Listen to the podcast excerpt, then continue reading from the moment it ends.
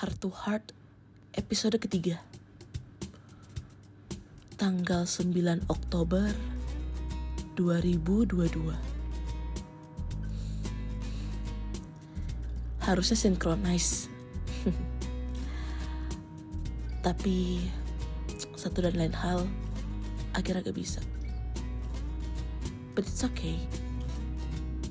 Someday gue ada waktunya sendiri untuk hal seperti itu.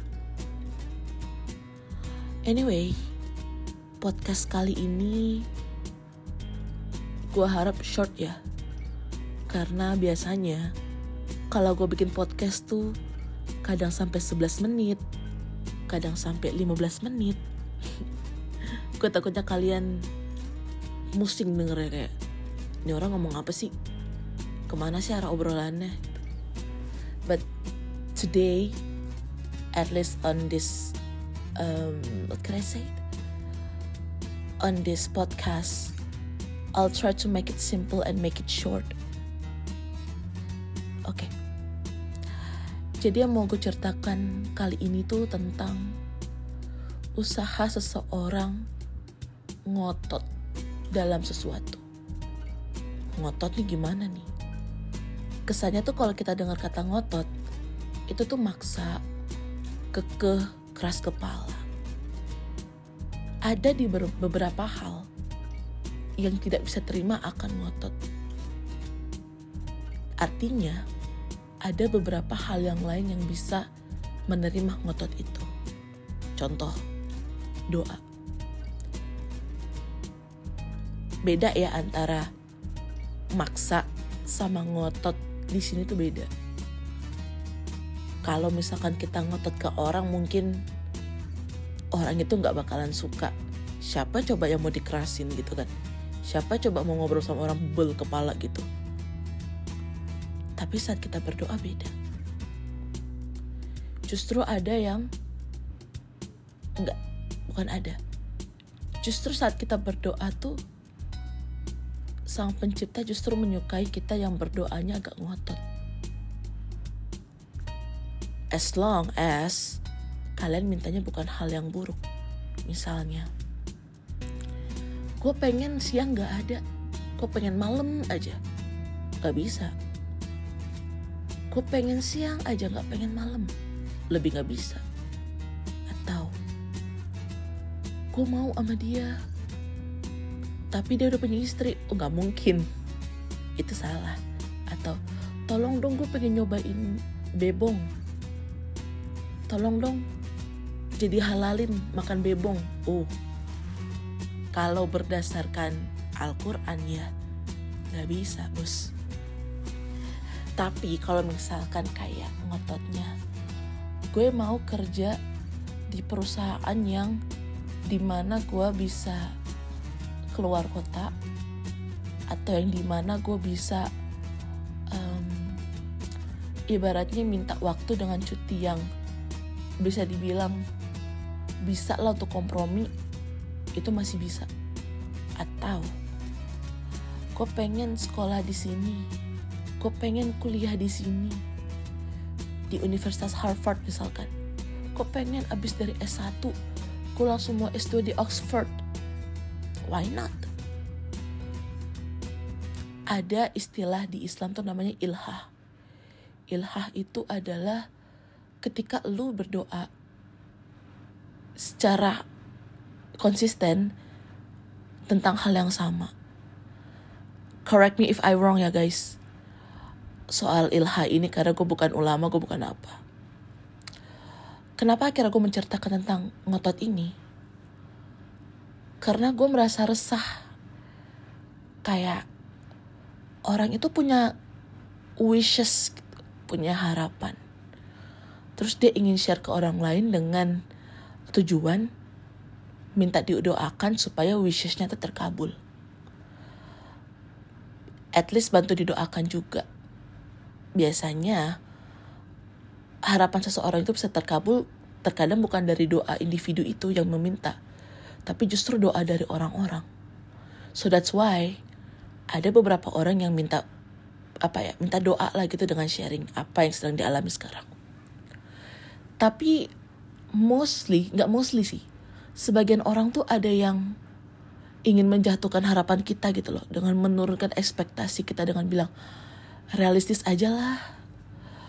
Nggak usah muluk-muluk gini.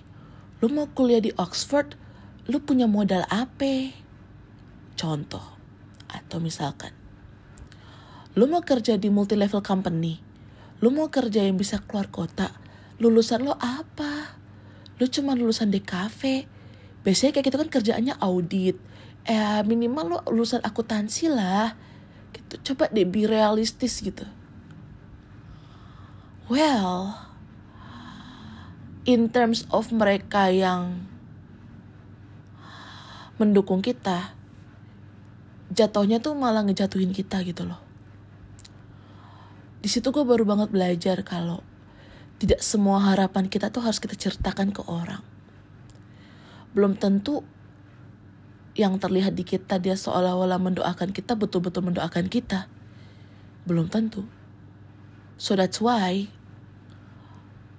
um, lebih baik kalau kalian punya harapan, mending kalian doa yang ngotot sih. Doa yang ngotot, kerjain amal baik. Dan sebagai pendengar nih, kalau misalkan kalian punya teman, kerabat yang seperti itu, walaupun di otak kalian gak mungkin gitu loh. How come? Tapi bantulah dia gitu loh. Karena dia udah percaya sama kita. Dia udah percaya sama kita sebagai teman yang belum tentu dia akan menceritakan itu kepada orang lain.